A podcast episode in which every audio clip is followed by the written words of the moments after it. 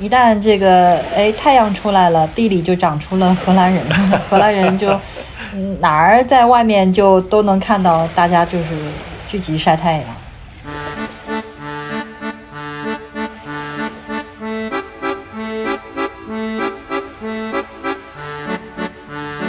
您好，欢迎收听《人文旅行声游记·壮游者》，我是杨。那今天我们的目的地是世界上海拔最低。有四分之一的国土都在海平面之下的荷兰。那今天的壮游者呢，是我的朋友杨畅。那杨畅呢，目前定居在荷兰北部的一处村庄。那这期节目呢，我们会从他在荷兰读研时的课堂、后来的工作以及日常生活中，来聊聊他所观察到的这个海平面下拔地而起的巨人国的一些小故事、小细节。希望能带给您一些了解荷兰的切入角度。另外要说一下，这次录制是在二零二一年的十月底，所以节目里边出现的时间点呢可能会有些混乱，请您留意。最后呢，杨畅在录制这期节目时处于待产状态，现在他们可爱的孩子已经出生了。那在这儿呢，我也祝福他们一家子和和美美。好了，您准备好了吗？我们出发了。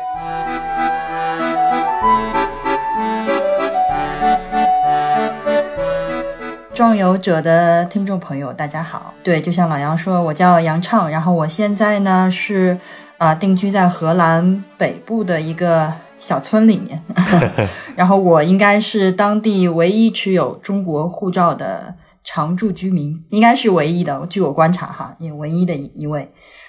然后自我介绍的话，呃，我先不说的那么长吧，啊，稍微简短的说一下。首先，特别特别谢谢那个贝贝的介绍哈，我我刚才也和老杨说过，我说我一直觉得自己是一个有一点像关系户，因为我之前也收听壮游者其他的其他的节目，我觉得其他的受访嘉宾更符合那些就是壮游的这么一个概念。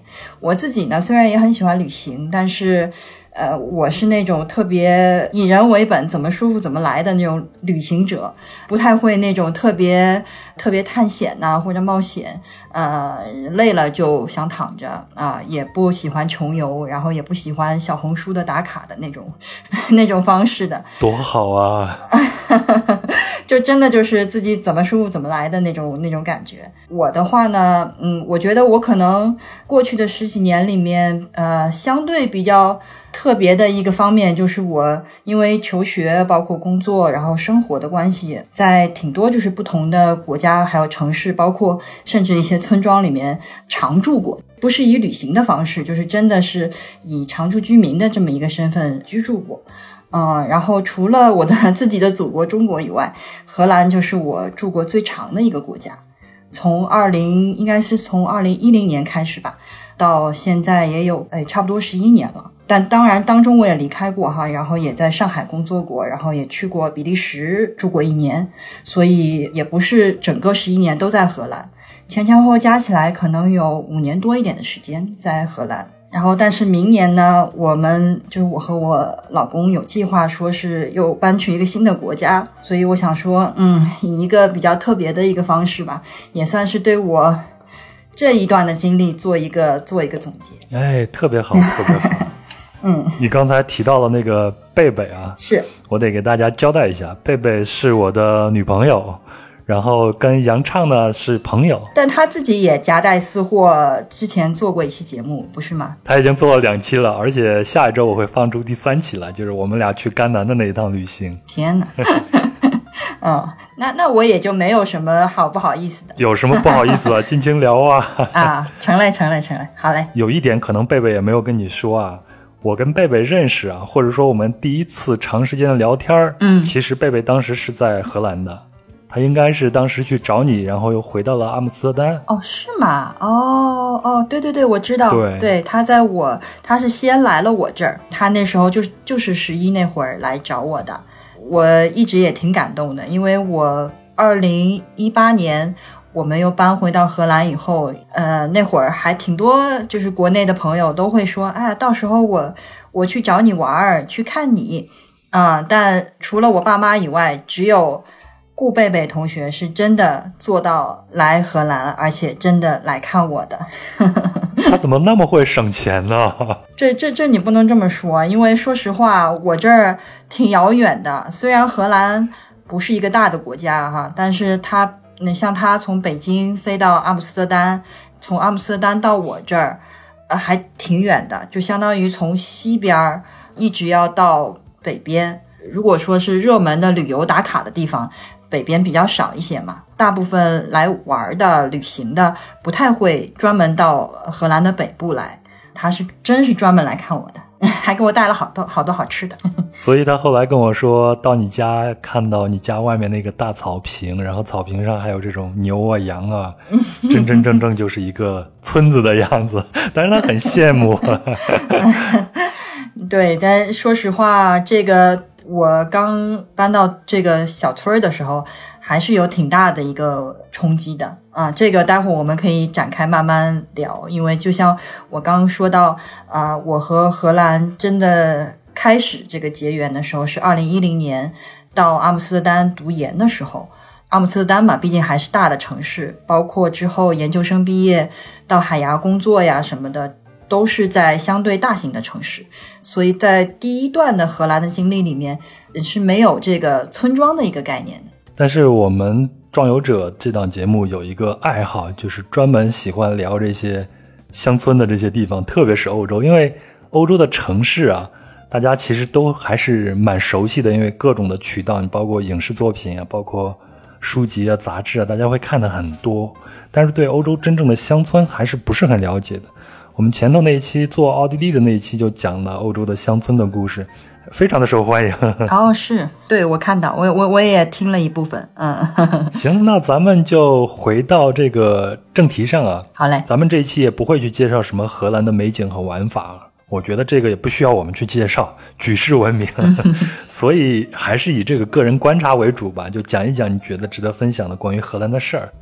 咱们刚开始呀，还是用先用几个这个刻板印象来开场，然后再聊你自己的经历。比如说啊，说到这个对荷兰的这个刻板印象，首先第一个首当其冲的，就是荷兰人抠门儿，因为这个 Go Dutch 是吧？A A 这个都是来自于荷兰的，你怎么看这个呢？我记得我刚来荷兰那会儿，我也有问过荷兰人，我说怎么好像挺多跟。Dutch 就是荷兰人相关的词，英语的单词哈，都是不太好的单词，都是感觉，呃，是比较，反正至少不是，呃，让人觉得特别好的这个事情。除了 Go Dutch 以外，还有好几个，我一下子想不起来了，但是反正都是比较负面的一个意思。荷兰人给我的解释是什么呢？他们说。那是因为荷兰那时候航海啊，然后黄金时代，那时候纽约叫 New Amsterdam，然后所有的这些很厉害的一些地方，都是比如说到纽约很多呃相关的一些东西，以前最早的时候都是以荷兰命名的。然后呢，呃，荷兰人是觉得，后来是因为英国比较厉害了以后呢，然后美国和英国很多单词他们是故意针对荷兰人。啊，所以才把才把这些不好的词儿都安在了荷兰人身上。所以呢，荷兰人说，嗯，他们是故意的，通过这个文化，后来因为英语的文化就越来越都会更多人讲英语了嘛。对，一种强权文化嘛。对，这是一种这是一种报复报复心理。但说实话呢，荷兰人比如说 Go Dutch 这个事情也的确是存在的。荷兰人相对来讲。计算的能力还是可以，比如说咱们一大帮朋友出去玩啊，或者什么，啊，还是能够就是能够感觉到荷兰的朋友们会比较比较愿意去算这个啊，咱们。今天的支出是多少啊？每个人要给我多少钱呢？有有的人先垫付了钱，你要多，你要每个人都给我。当然，当然，当然，这也不能算是一个不好的事儿，对吧？就是现在这个 A A 制啊，也算是一个很普遍。其实这个，我觉得是一个挺好的事情。对荷兰人会觉得说，嗯，这个是英语国家的人对我们的打击报复。其实这并不是一个不好的现象。A A 制，我觉得现在即便是在国内，它也。在大城市里边啊，基本上也是普遍存在的，因为这样会避免很多的麻烦嘛，对吧？你不会去欠这个感情债。对，在荷兰也还是普遍存在的。好，那第二个对荷兰的印象啊，就是荷兰人太高了。我记得以前 NBA 大概是在九十年代的时候，NBA 的第一高人就是在姚明之前是步行者队的一个中锋，叫做史密斯。嗯，如果我没记错的话，名字就是这样的。他的身高大概就是两米二十多左右，在那个时候我才知道荷兰人的平均身高可能是世界上最高的。没错，总体来说，荷兰人的确是真的高啊、那荷兰人自己也说，因为呃荷兰整体海拔低嘛，啊，所以人得长高一点。啊，才能看得见是吗？然后荷兰人鼻子还挺大的，对吧？这样便于呼吸。我自己算是在中国的这个咱们的这个平均身高里，应该算是比较高的。我大概有一米六九这样，因为我也有北方的血统嘛，所以我个子比较高，然后人也从来没有特别纤细过啊，所以在国内呢，就算是比较大码了啊，当当然也不算胖哈。就到了荷兰以后，经常会被人说：“哎呀，你还挺小的，就不是很高大的那种。”包括我现在就是因为怀孕要去做产检，因为我先生特别高大，然后每次 产检的时候，助产士都会说：“哎呦，呃，这孩子不是特别的大。”因为看爸爸的话，应该感觉会特别高大那种感觉，但是可能是因为妈妈比较小。哎呀，我就觉我就一直觉得，哎呦，我从来就是在过去的十几二十年当中，从来没有被人说过娇小 只有到了荷兰才第一次听到过这个形容词。而且不光是高，他们是会有一种那种特别英气的那种感觉。荷兰荷兰的女生很多是有这种，可能是一种也是一种很天生的那种自信感。然后包括这个男女平等这些的理念，在他们的教育里面从小就是有渗透，所以我觉得，呃，荷兰的女孩都很自信，除了高以外，哈，就是给人的那种整体的那种气势的感觉，特别的有信心的那种感觉。这个有意思，后面我们可以详细聊一聊哈。嗯，然后第三个印象，这个也不能说是刻板印象了，就是说大家普遍会认为荷兰比较自由一些。我听说啊，生活在德国边境的一些人，没事儿都要跑到荷兰去潇洒一下，然后再回去，说在荷兰什么都能得到。啊，荷兰边境的话，其实也就是德国和比利时嘛，对吧？哦，还有英国，英国也不算边境，因为英国算是岛国。隔一个海峡呢。是是是，的确，我知道的是，英国的年轻人很喜欢周末到阿姆斯特丹 happy 一下，然后再回去。荷兰的警察也很烦英国的年轻人，因为他们到周末到了阿姆斯特丹，经常会哎呀喝得烂醉，然后有点惹是生非啊什么的。自由的话，这个我也问过一些就是荷兰的朋友，我说哎呦，我说你看荷兰。在全世界知名的一些一些方面，哈，就是一个就是很早就承认了这个同性恋的婚姻合法性，然后包括安乐死，然后包括游客朋友们比较比较好奇，想知道比较多的，可能会是就是一个是荷兰的红灯区，一个是荷兰的大麻，还有一些呃蘑菇啊这些这些东西的。我也有问过他们说，哎，这些东西都合法化，然后大家相对来讲都很容易就得到的情况下，就这个不会对社会带来更多的麻烦吗？但总的来说，荷兰是会觉得这些东西，因为当然在很多很多年之前，这些可能都是禁忌，都是一些不能够放在桌面上去谈的事情，因为。很早之前，荷兰像其他很多呃欧洲国家一样，也是非常传统宗教的。那这些东西肯定是不能被接受的。但是后来随着这个所有的这些开放，反而是会觉得这些东西一旦被放在这个光天化日之下，大家是可以通过一定的渠道去得到它的，反而是会更有利于管理。其实人的这个本性就是，你越不让我干什么，我就越想偷偷摸摸的试一试嘛，是吧？如果说他反而就是看上去是这个自由度很大，你想要得到它就能得到它的时候，人就也没有那么多的好奇心了，也就觉得如果我我是真的想要，那我可以去做这个事情，而且我也通过合法的渠道我是可以得到的，没有说感觉好像那么的好奇，或者是特别想要叛逆的心理去做一下什么，而是真的我有这个需要，我想要什么的时候。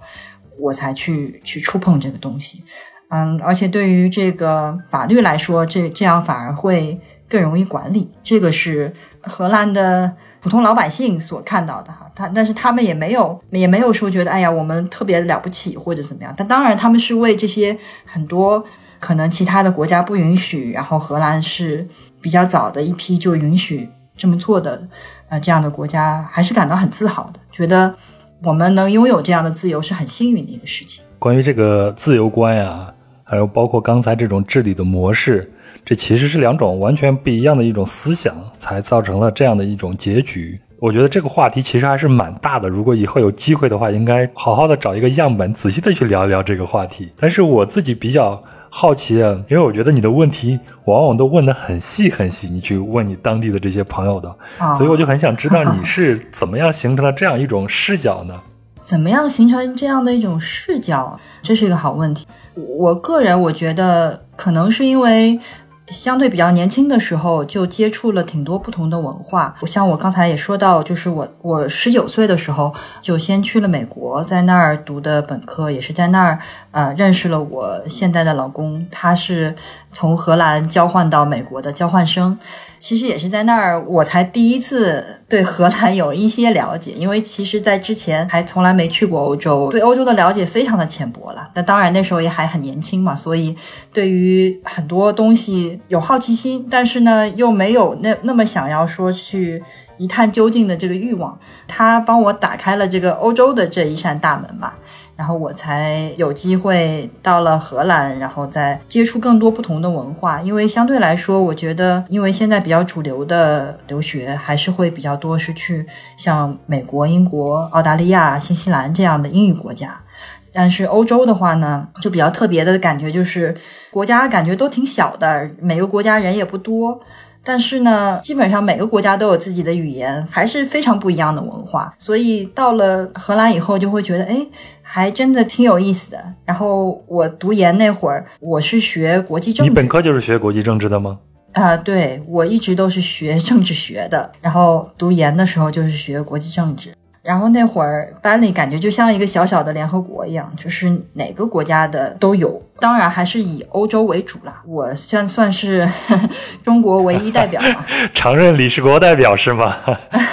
对，只有只有我一个人。因为说实话，咱们中国的留学生还是会比较理性的选择专业，大部分人还是可能不会选择像这个不太好就业的专业，还是会比较多，还是学金融啊，然后 IT 啊这一类的比较多一些。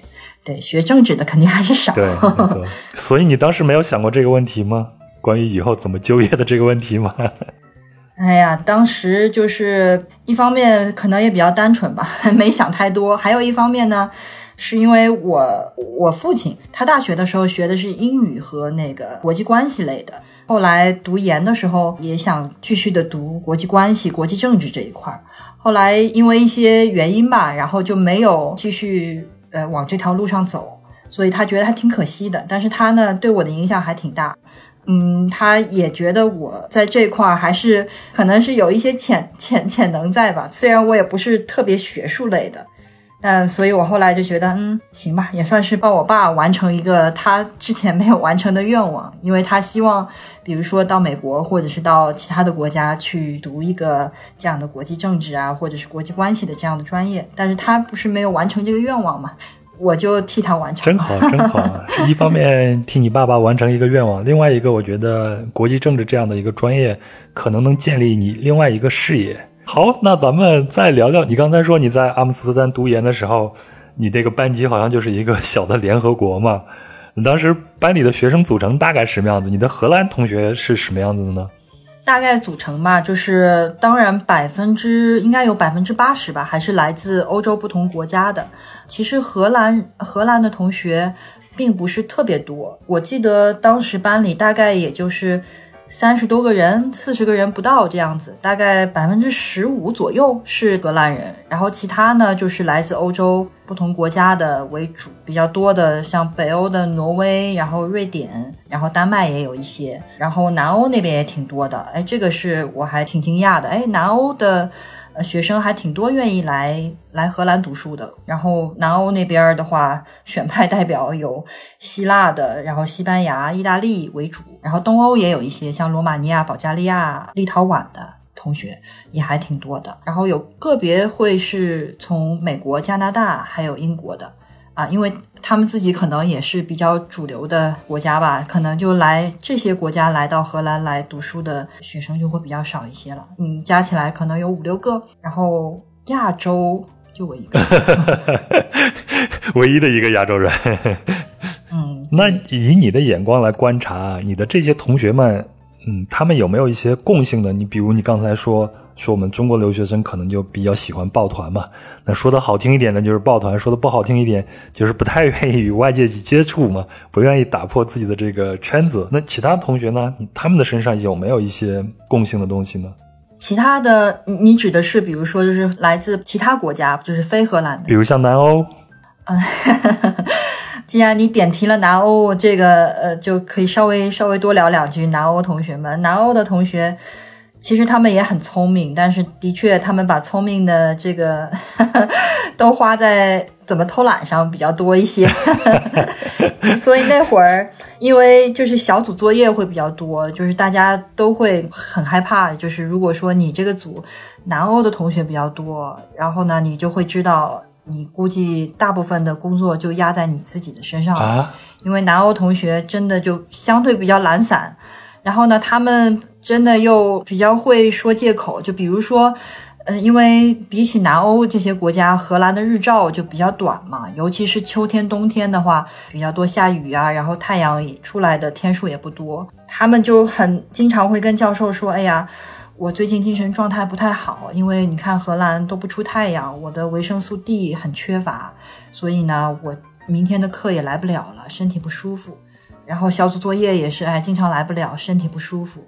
对，那他这么说了嘛？荷兰的教授不仅 不能怪他们，心里可能还会有点歉疚，我会觉得，哎呀，我们荷兰天气那么不好，你看你从意大利来来我们这儿，我们既没有美食，又没有太阳，太不热情了，还把你搞得不舒服，对吧？他也不能说他啥。哎呀，我当时就想，哎呀，这么好的借口，我咋没有早点想到先用了呢？那人家都用了，我也不能再用了，是不是？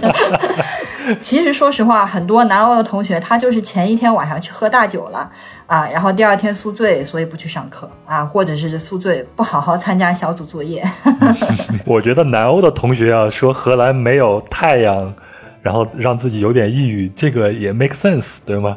但是我们中国人去，只能说，哎，你们荷兰实在是没有什么可吃的，导致我这个胃口不好，心情不好，那我也不能来上课了，只有这个借口了。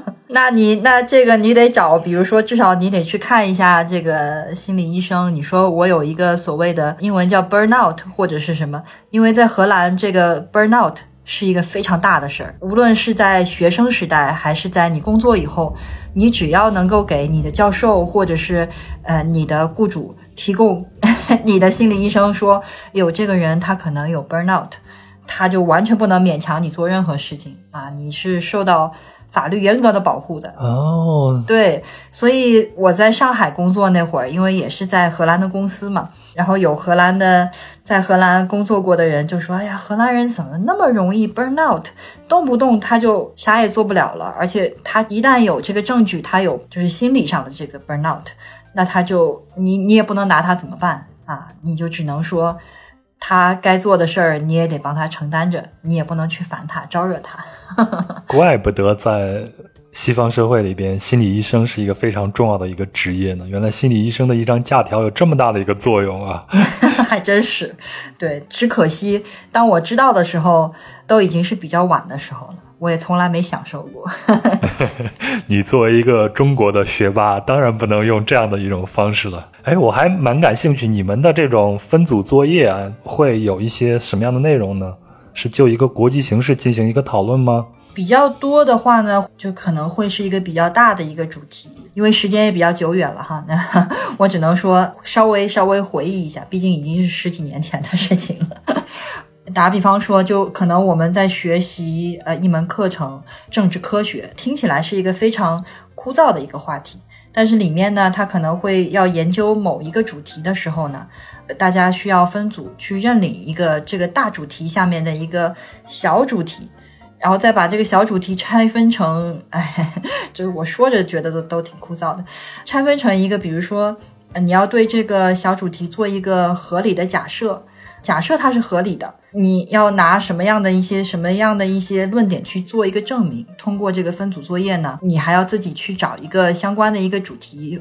跟国际形势相关的。一般来说，主题是可以就是小组自己拟定的。就比方说英国脱欧的这个事件，它对英国的这个整体社会的影响，我们要要要把它套在这个政治科学的某一个主题里面去做一个合理的分析和假设，然后去找到合理的一些一些论点去证明它为什么它是 它是可以被证明的。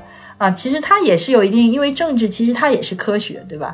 而且我那时候毕业的时候就很有意思，我当时才知道，哎，所有的政治学它也是 Master of Science，就是它是科学类的毕业生，它还不是文学类的。因为很多人会觉得政治政治不应该也算是文科嘛，对吧？但其实这么来看的话，政治还。不完全属于文科，嗯，明白。哎，对，但是这个这个咱们展开讲的话，可能就有点枯燥了。改天我们找一个好的话题，我们就聊一聊，我们就聊一聊英国脱欧，好吧？这个，那这个我得好好研究研究。你刚才说。你的荷兰的同学在你们的这个班级里边，其实还是占百分之十五以上的这种比例的嘛？那你们的小组里边，你喜欢跟你们这些荷兰同学分在一起吗？他们的表现怎么样呢？嗯，相对来说，我会是更喜欢和荷兰荷兰的同学，甚至包括北欧的一些同学也还是不错的。啊，我这么说有点不太好啊，但是但是怎么说呢？尤其是荷兰本地的学生的话，他可能会多少会有一点我是这个东道主的这种精神吧。对，而且荷兰荷兰学生本身就是有一点爱管事儿的那种感觉。呃，如果比如说他有一定的情绪啊，或者什么，你不好意思说，他都会放在脸上，他会替你说。哎，这个我觉得是可能对于我们。这种相对比较含蓄的这个文化，呃，是会有一些启迪和帮助的。我那个时候，比方说小组里面有南欧的同学，他有的时候就会犯懒啊，他不愿意做，或者是想着法偷懒嘛。那我是还是挺不好意思说的，虽然我心里肯定也是觉得，哎呀，大家一起做这个作业，那你你总是这个借口那个理由的啊，你都不好好做，那大家最后这个分数高分的话，哎，你你也有份儿啊。如果低分的话，对吧？那那大家都会受牵连嘛。但但我的确就不太好意思表达出来，最多也就是说，哎呀，你还是该来还是得来，或者怎么？那荷兰的同学可就不一样，那就直接说，直接骂了吗？也不算骂，但是直接就会跟他说，说你这个样子，那我们凭什么把我们做的成果也分享给你呀？或者就是他如果说一次两次不改正，那他就直接就跟教授说，我不要这个人在我们组。因为他总是该来的时候不来，然后说好的要分工怎么做，每次都是他不按时交，我觉得这不公平。直接他他们就能说出来，而且他也不会不好意思，当着面也好，或者是直接就跟教授去反馈这个情况也好，就感觉好像就有一点像是一个大哥哥或者大姐姐的那种感觉啊，他还会跟你说，你不用怕，你不好意思说，我来说，嗯，呃，是那种有一点。呃，大家长的那种感觉，但是我觉得从这个里面我也学会一些东西，有一些，但当然我还是哪怕到了现在，我可能也没有办法那么那么直接的去表达，或者是直面的去说一些我的情绪，或者是我觉得你做的这个是不对的，或者怎样。但是我觉得这些年来这个。对我去去表达一个或者是做一个反馈的时候，还是有一些帮助的。那你刚到荷兰的时候，你看你刚才就说了两种不同的文化，在你身上可能就会比较含蓄，那荷兰人就可能比较直率一些。那你刚到荷兰的时候，能感受到一些所谓的文化冲击吗？刚到荷兰那会儿，肯定有，肯定有啊，因为就是觉得好像荷兰总的来说，他们说话呀，各各方面真的就是很直接。啊，因为之前我呃除了中国文化以外，我也比较多就只接触过美国的文化。其实美国的文化和荷兰来比的话，又非常不一样了。总的来说，欧洲人喜欢说美国人非常的非常的虚伪，他们会比较多比较多，很快就会对你表现的好像特别的热情啊，然后让你觉得哎呀，他们很温暖。但其实他们到底是怎么想的，比较难真正感受到这个人的真实性。这是是会有那么一点，对美国人会比较，会让你觉得他说那么多，那么一直表扬我，我就穿个普通衣服，他他围着我夸，嗯，是到底是不是真心的？会有一点这种感觉。说实话，我在美国两年也没有真的交到能够长期的或者是特别要好的朋友，倒是真的没有交到。这个可能跟每个人的性格和经历是有关的。对，是，那这这肯定。但你在那儿不是交了一个荷兰男朋友吗？啊，对呀，所以这个东西是冥冥之中注定的吧？这个难说。你说。我们都两个人大老远的，怎么会跑到美国去？然后认识了。说实话，因为他是交换生，只有半年的时间，一学期嘛，然后就又回到荷兰了。之后我们还能够长时间的，还能够一直保持这样的关系，对我来说，回头想想还挺想不到的，会自己能够那么坚持一段关系啊。因为我是双子座的，双子座的人不都是 比较。比较花心吗。你要是聊星座的话，那我就关了话筒就走了啊！我是一概不知。开玩笑，开玩笑。我还是蛮好奇你的一个私人问题，这你可以回答，也可以不回答啊。你看，你说你的男朋友现在是你的丈夫，他当时只是一个交换生，在那儿半年时间，那他身上是有什么样的一种特质能吸引到你呢？我在美国那两年的时间呢？我刚才说到没有交到就是当地的真正的朋友，但是那时候我也是一个挺就是典型的中国留学生，我在那儿有挺多中国的朋友 在那儿，所以倒也不缺朋友，就是缺爱情，对吧？你说缺爱情嘛？那你说如果说只是只是谈个恋爱找个人这样的话呢，也不是那么的难，因为那时候大家都也都十八九岁嘛。说实话，这个。十八九岁那会儿，而且这个换来换去啊，这个还是挺挺常见的一个事情。但当时为啥会坚持？呃，就像我刚刚说的，我自己也没有想到，因为他离开美国以后，后来也是我，就是他妈妈后来见到我还一直跟我说这个事儿。他说那时候，哎呀，刚回到荷兰，他就着急忙慌的又在订票要去美国。他说，哎，怎么不是才回来吗？怎么又要去美国呢？说要去去美国，下次过一个圣诞节什么的。啊，然后就说又想要到美国来看我，哎呀，当时我就觉得可能也是因为就是之前呃虽然也有过一些其他的感情的经历哈，就就好像没有人对你那么那么上心过，倒是真的。而且人家都说这个异地恋，然后又是异国的话很难坚持。当时可能也是想想说，嗯呃，既然他也愿意去真的去付出的话，我也想说试试试看吧。走一步看一步，也没有给自己太多的假设，那没想到就就走了十几年，嗯，真好真好。你们俩人中间还在中国生活过一段时间，我记得上次聊天的时候咱们也提到了嘛。生活一段时间以后，你又给了他这边的一个机会，再到欧洲再生活一段时间，然后再想回到中国生活，是这样子的吗？嗯，对，因为我我当时读的本科是。呃，双学位制的，所以我最后的一年呢，还要回到上海再读一年，然后才能把就是上海的学位也拿到。我老公那会儿，他大概是差不多研究生已经快毕业了，就说那你要在上海还要还要一年的时间，那要不然我就去上海去读个中文吧。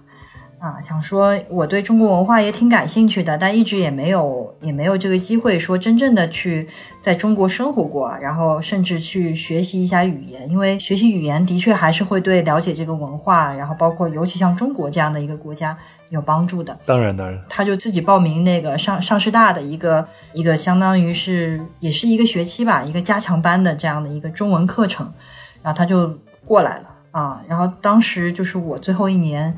要本科毕业，然后他当时就在 就在上师大去学习了中文，然后学完中文以后呢，我也差不多那会儿就毕业了。毕业又想说，嗯，那接下来怎么办呢？所以当时就想说，哎，是再回到美国继续读个研究生呢，还是也可以考虑一下，说是比如说到荷兰去读个研究生。后来就两相比较了一下，哎，就觉得哎。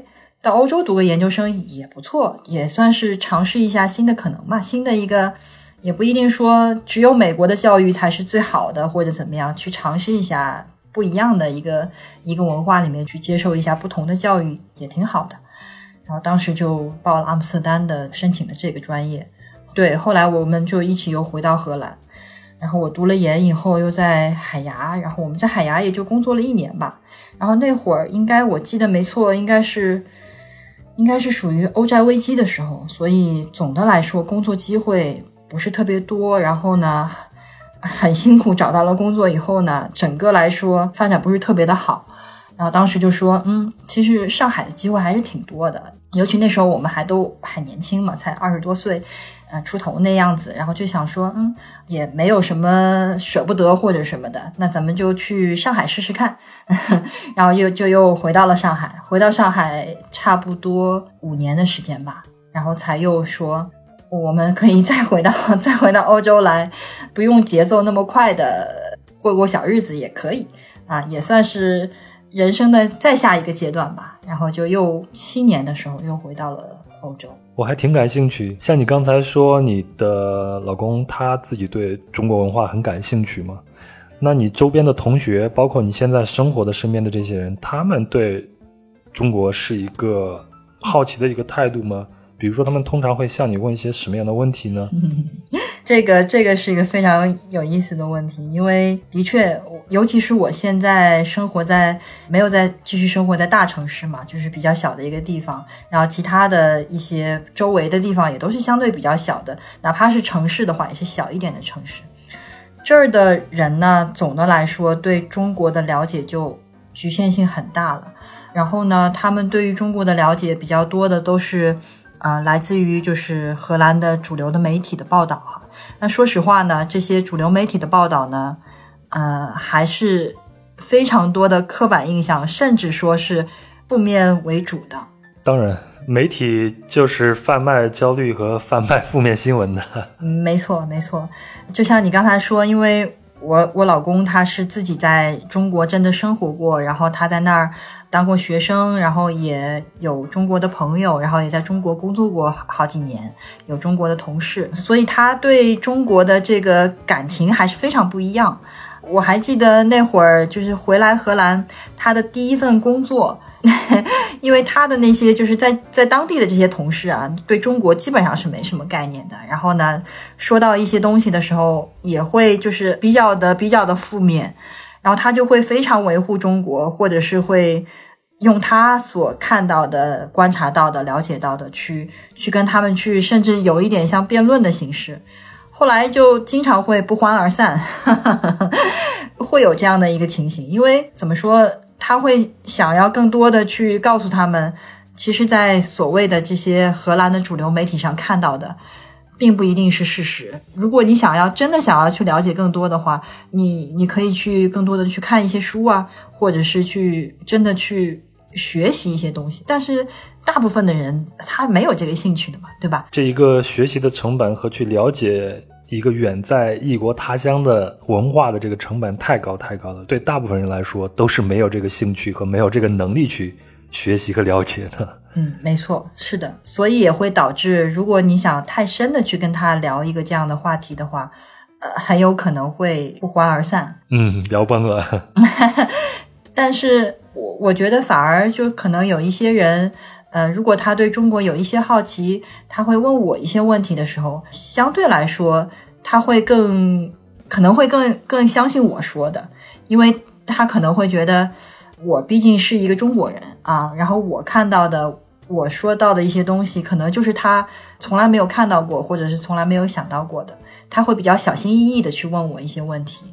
然后呢，如果我愿意去说更多的话呢，他们反而会愿意，也会愿意去听一些啊不同的观点或者是什么对我的一些想法。但是也还是会有了，还是会有一些对于中国一提到中国就会觉得很害怕的一些相对年纪比较大的人，他会嗯，就是提到这个 中国的一些话题的时候，就会觉得嗯，一个是觉得这个国家很遥远，他们是共产主义，他们有人对。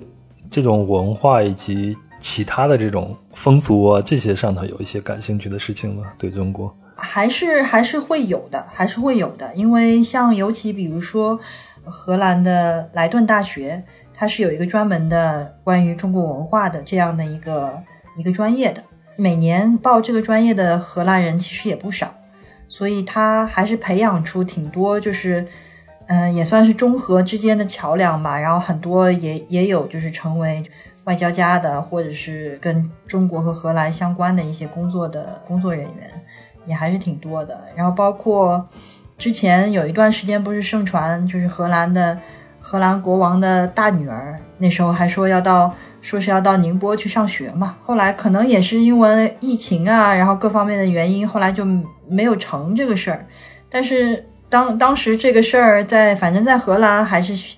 掀起了也算是一波小的热潮吧，就说：“哎呦，我们未来的女王有这个可能性啊，要去要去中国读书啊什么的，还在老百姓当中传的传的还挺多的。当时媒体也有挺多报道的，但后来也没有真没有真的去成嘛。嗯，咱们上次聊的时候，你说荷兰有一个特别大的一个特点叫做反差萌，什么是反差萌啊？反差萌的话，我我自己个人的理解哈，就是就像咱们刚开始的时候。你说我们来加强或者打破一下外国人对于荷兰人的刻板印象，其中一个就是荷兰人特别高嘛，对吧？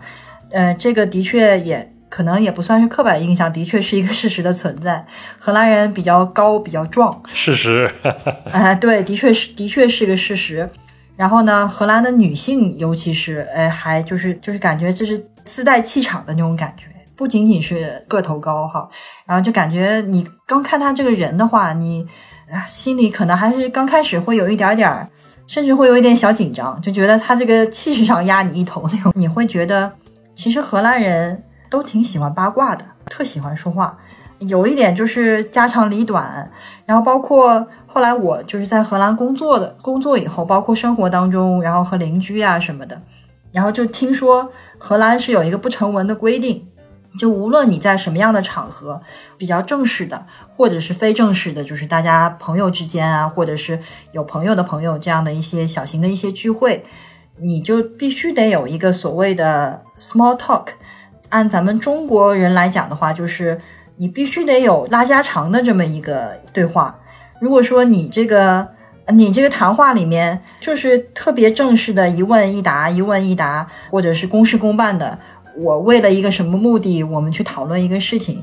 如果只仅仅是这样子的话，嗯，荷兰人会觉得，哎呦，无论这个事情办的再成功，这个这个对话、这个谈话本身是一个非常失败的谈话。所以我觉得，哎，这个文化让我觉得还挺挺有意思的啊，甚至甚至可以说。跟咱们中国文化有一些异曲同工之妙的地方 是不是全世界人民都喜欢唠唠家常啊，聊聊别人的闲话呀？这些还还真不是，还真不是，因为我工作当中或者是生活其他的一些场合吧，也接触过一些其他的欧洲人，当然南欧可能会比较多哈，比较多喜欢就是大家聊天啊、唠嗑这种的。但德国相对来讲就比较公事公办，然后再越往北走呢，这种这种聊家常的这种事情就越越来越少，越来越少。所以我还觉得在这点上来看，哎，我还挺喜欢荷兰人这一点的，而且他们自带气场的这个东西哈，就还挺就在任何场合你都能感受到，就是他就总觉得他也不不难为情。那其他的他的欧洲的邻居眼中的荷兰人是什么样子的呢？我我就是打过交道的一些哈，就是其他的一些欧洲的欧洲人，总的来说会觉得荷兰人，反正至少不够优雅吧。说的难听一点，就可能是比较粗鲁。嗯，不够优雅是怎么讲呢？你看，就是像刚刚咱们说到，比方说英国也只是隔了一个海峡。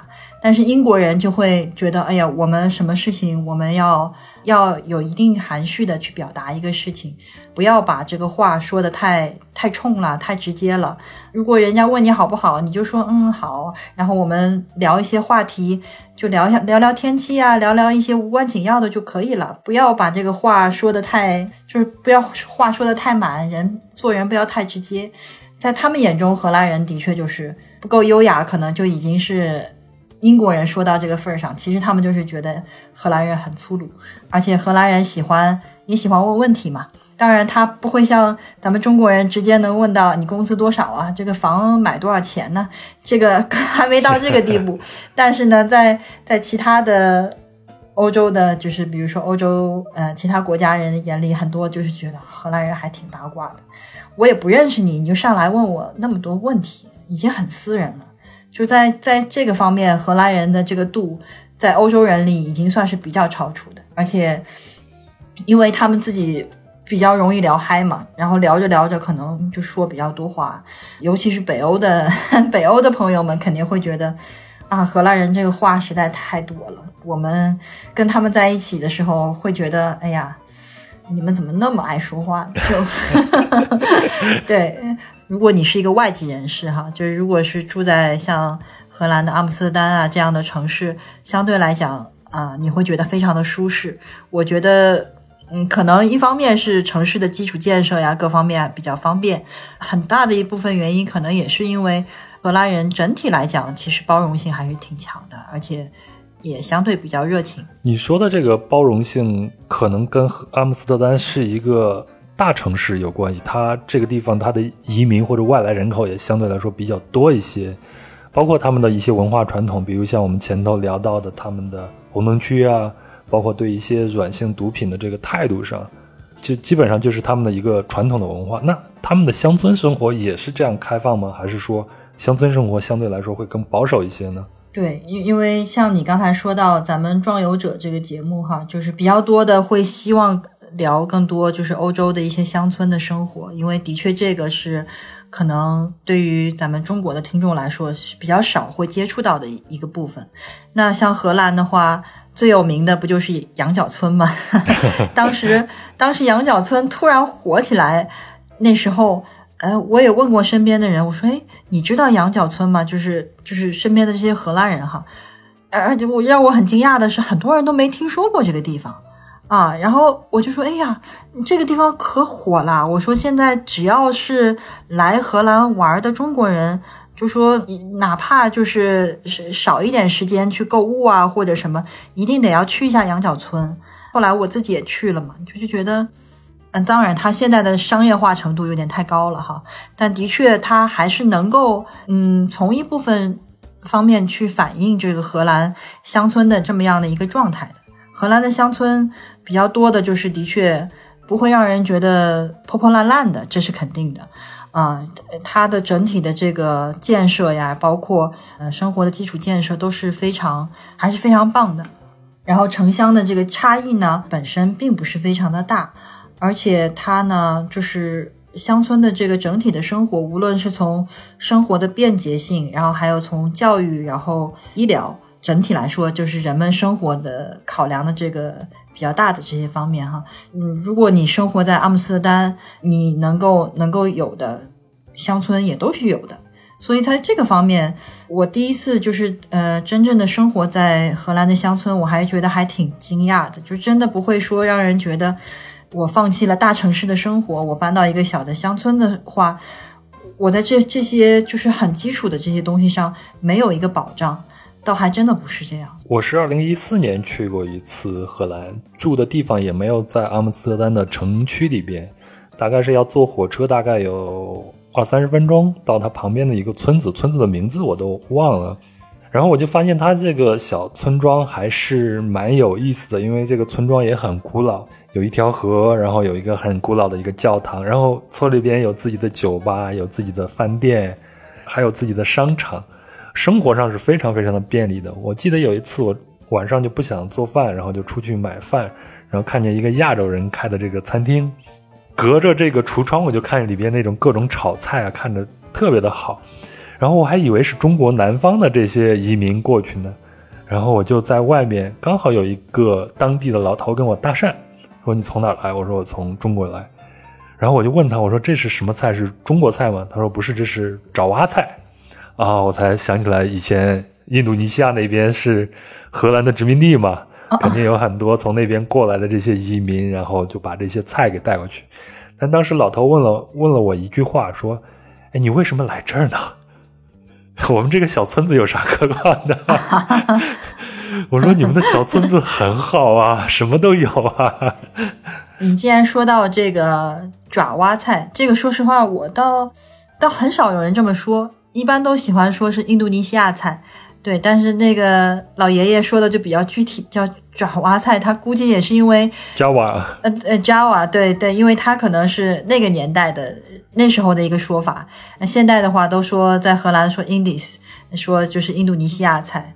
但很奇妙的一点是，很少很少这种所谓的你看到的印度尼西亚或者是他叫的爪哇菜的这这样的餐厅，真的是印度尼西亚人在经营，绝大部分可以说是百分之八十五甚至百分之九十以上，他的餐厅的所有者都是中国人啊。如果我不知道当时你有没有进去去买买他们的那个菜，很有可能他也是中国人。啊，他不是印度尼西亚人，但是我觉得中国人真的太厉害了。他就是到了一个一个新的国家，他就可以真的很快的去适应这个国家人对所谓亚洲菜的胃口到底是喜欢什么样的菜。他也可以叫它是中国菜，但是他其实大部分卖的就是印度尼西亚的口味。嗯，怪不得我吃的那一顿那么好吃呢。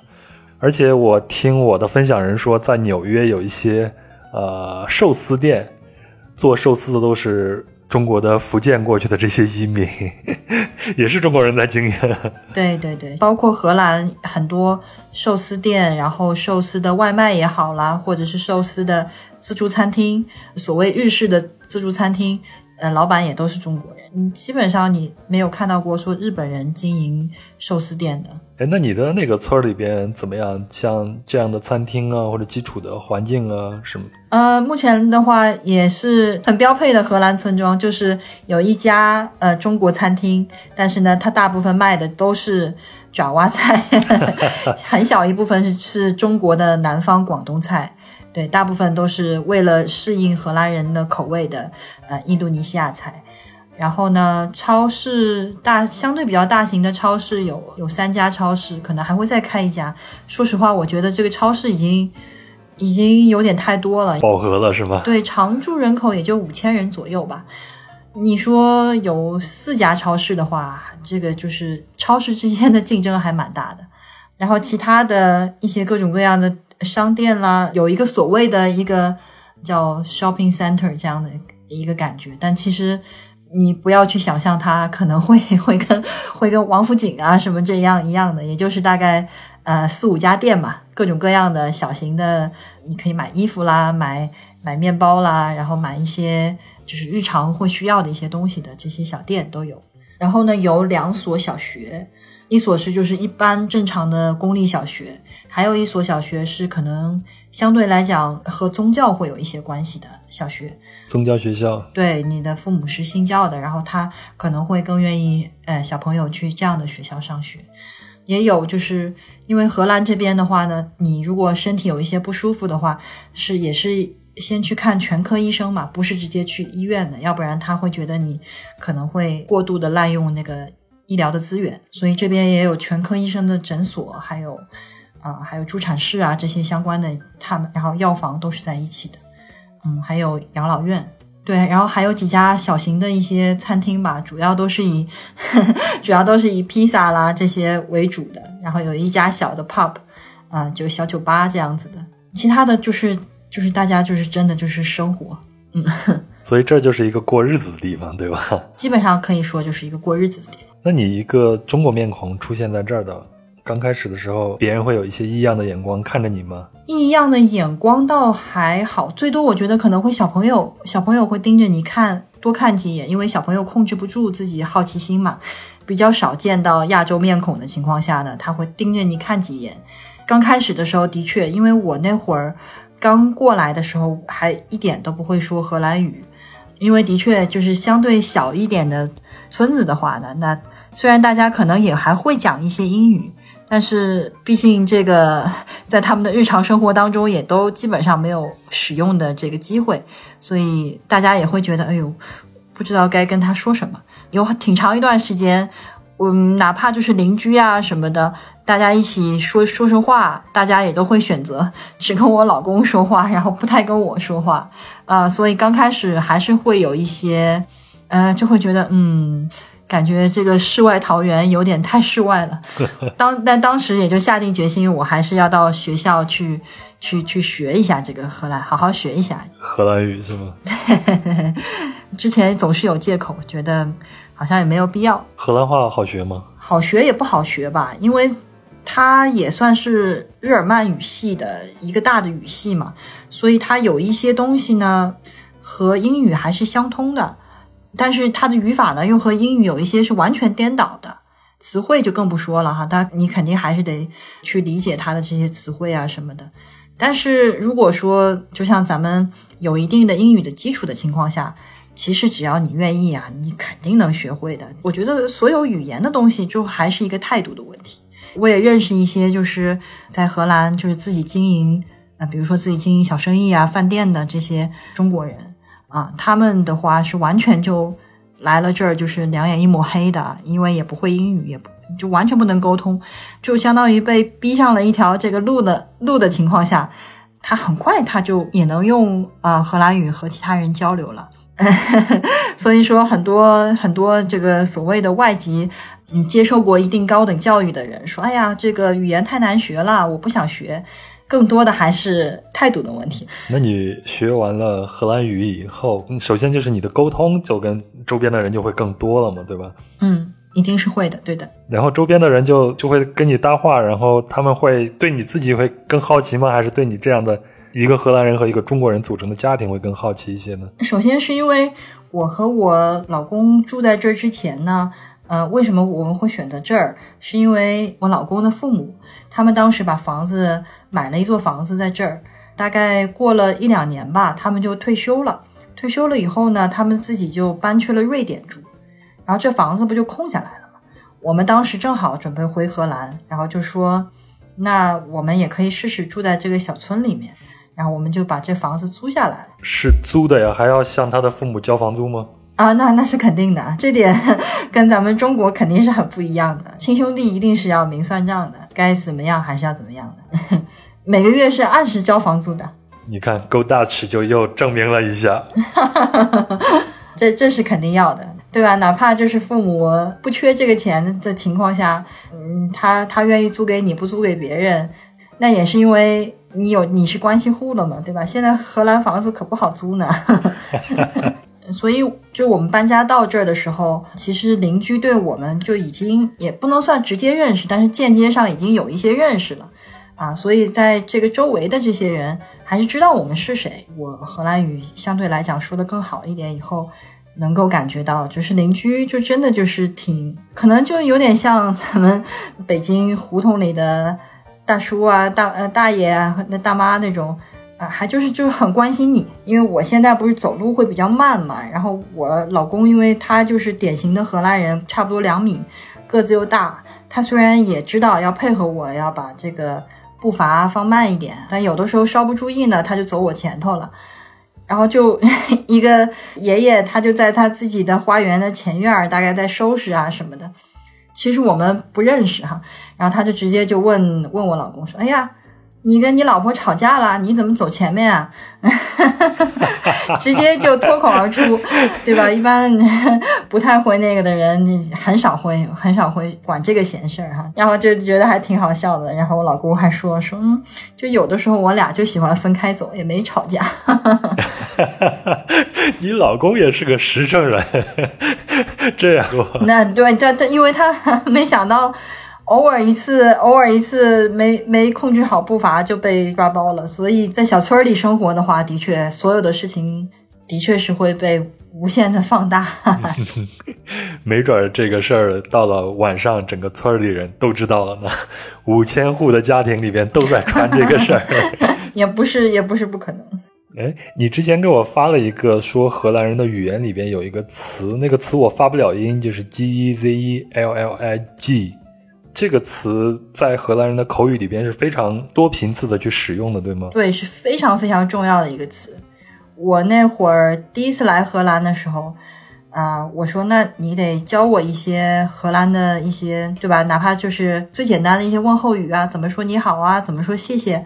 然后除了学那些以外，然后就说，嗯，要学会这个词叫 h e s e l 以前有一次我去我去新西兰的时候，然后那个服务员他正好也有家人是荷兰人，然后他就笑说荷兰人发音啊，就是总会觉得好像是嗓子里有痰没有吐干净，就是因为这个 g 这个发音，这个 g 的发音呢，英语的发音一般都发 g，我们中文也发 g 嘛，还是比较干净利落的，只有在 在这边他他发其实感觉好像就是的确是有一点，就感觉好像嗓子里有痰。但是这个 gezellig 这个词在荷兰语里真的就是特别重要的一个词，我一直一直想搞明白它到底是什么意思。我觉得中文最靠近这个词儿呢，就是温馨加热闹。它不仅仅是温馨，它也有一点热闹，但是呢，它又不完全是热闹，因为咱们中国的热闹可能就是得有好多人呐，然后这个声音可能也会比较大一些，大家聊天啊，或者是卡拉 OK 啊，这种是热闹。但是 h s e l a 就是它有一点是结合了这种温馨和热闹的那种氛围感，所以你可以形容，比如说你到荷兰人家做客。你可以说他的这个这个家居的这个装潢很和 s e l 看感看起来感觉很，或者是大家的一家人的聚会啊，你觉得哎呀特别的暖心，也是一种和 s e l 嗯，如果你跟荷兰人打交道的时候，你会听到这个词无限的循环，很多人都会都会使用这个使用这个单词，啊，我觉得这个单词还挺美好的。这个确实在中文里边很难找到一个词去给它对应啊。对，但是我也问过，我说，哎，因为那时候我不会说荷兰语嘛，我就想说，那英文里有没有一个对应的单词？荷兰人说，英语英语里真的还没有一个可以对得上的单词。后来我对这个词使用使用了以后的这种更多的了解以后，觉得中文可能就是。比较多的就是温馨加热闹，但是英语里好像还真是没有，还是真是没有这么一个一个单词，使用频率又非常高，然后又能够恰到好处的去形容这个氛围的，好像还真是没有。咱聊的也这么多了，你觉得你在荷兰生活的这么长的时间了，该适应的也都有适应了，但是有一些不适应的东西吗？到目前为止，特别不适应的，我觉得就是很难改变的一些东西吧。胃口吗？胃口倒还没有哎，我我这个人，我觉得我能够在很多不同的地方生活，很大的一个优势哈，就是我觉得哪儿都有好吃的东西，这个是我可能就是天生还是比较占优势的一个地方。我就觉得很多人不是喜欢说是嘲笑啊，荷兰就是啥好吃的都没有，但但我觉得荷兰人，比如说他喜欢吃土豆嘛。然后他也 做的很多一些菜，可能是会跟土豆相关的，但我觉得也还挺好吃的。当然，你也得换着花样吃哈，你天天盯着一样东西吃，再好吃的你也不爱吃嘛。土豆能做出来什么花样来呀？啊，土豆啊，最简单的就是就是薯条类的，对吧？炸鱼薯条，嗯，土豆泥。对，这个不光是英国吃，这儿也吃。然后呢，他们到了冬天喜欢做那一种叫 stampo 的一个食物。那 stampo 的食物呢，那它就是也是土豆，有点像把它土豆弄成土豆泥，然后里面加各种各样的蔬菜，然后一些调料，呃，然后再加一些肠，我觉得挺好吃的。特别是冬天吃，还哎很有冬天的感觉。不适应的地方啊，我觉得可能比较多的还是气候吧。气候这个东西，但当然，就像刚才说到，这个东西很难改变嘛。阴雨天太多了。对，像比如像今天又是一个，呃，非常阴的天气。因为荷兰的日照还是相对比较短一些，然后到了秋天以后，真的就是看天吃饭吧。那就基本上，如果说这个秋天不太给力，那就可能整个秋天连着冬天，就就好几个月天气都不太好。这个是我觉得。很无能为力的一点啊。那你说这个天气一旦不好，还是会影响心情的。那肯定啊。据说荷兰人在十八九度，如果能看见大太阳，都会把自己扒光了，然后在草地上晒个太阳，因为这种天气太难得了。像英国人一样可怜，是是，就是一直传说，就是一旦这个哎太阳出来了，地里就长出了荷兰人，荷兰人就哪儿在外面就都能看到，大家就是聚集晒太阳。的确，这这个在西欧、北欧在这点上的确的确是也也无能为力吧，但是可能也是因为这个原因，相对来讲。这儿的人工作还是比较勤奋的哦，是吗？你会觉得他们工作是一个很勤奋的状态？对，相对来说，你可以非常信任，啊，荷兰人呐，包括德国人，这个肯定也是的。就是这西欧，包括北欧的这些国家，啊，像挪威啊、瑞典呐，这个工作态度也好，甚至是工作的时长来讲的话，都还是可以说是比较勤劳的。嗯，但当然，他如果说咱们中国的这个九九六，这个 这个是不科学的嘛，对吧？这个是不应该提倡的。但是如果说在工作的这个时间里面，相对来说，对像像荷兰人的话，还是非常高效，然后包括还是很。很靠得住的合作伙伴。刚才那个聊那个食物，你还有啥想补充的吗？其实也没啥，没啥好多说的。荷兰食物这个，我自己算是相对比较特例的。我对哪儿的食物，我都能发现它的优点。但是荷兰，你说要吹吹它的食物多好吃呢？这个我觉得。的确也还是牵强了点，对。但是你刚才，你刚才是不是有聊到一句，说你之前吃过那个荷兰的那个生的那个飞鱼是吧？对的，对的，我在市场上吃过一次那个生的那个飞鱼。然后我看荷兰人的那个眼光里边，就卖我这个飞鱼的那个荷兰人的眼光里边，就充满了期待，非常期待我吃完以后给他一个大大的一个赞。但是现在什么味道？我觉得我现在忘了。但是当时吃的时候并没有觉得有什么奇怪的，我觉得还挺好吃的，挺新鲜的。旁边放了一点点小小的一个酱料，你蘸一下就直接塞嘴里就好了。对，是，但的确很多外国游客来到荷兰的话。也会把它作为一项打卡挑战吧，因为毕竟是觉得还是它是它是生的嘛。虽然说处理的很干净，还是会有人过不了这关。但其实咱们那么爱吃寿司，寿司上的鱼不也是生的嘛，对不对？对呀，而且这个也不是那种所谓的鲱鱼罐头，也没有什么臭味儿，挺新鲜的呀。对对对对对对，真正说到挑战，那肯定是瑞典的那种罐头啊，那是真臭，荷兰人也不行。嗯，你挑战过吗？啊，没没敢没敢过啊。那那如果说明年我们是准备搬去瑞典嘛，我还是想说，如果以后有机会的话，还是可以做一次这样的挑战。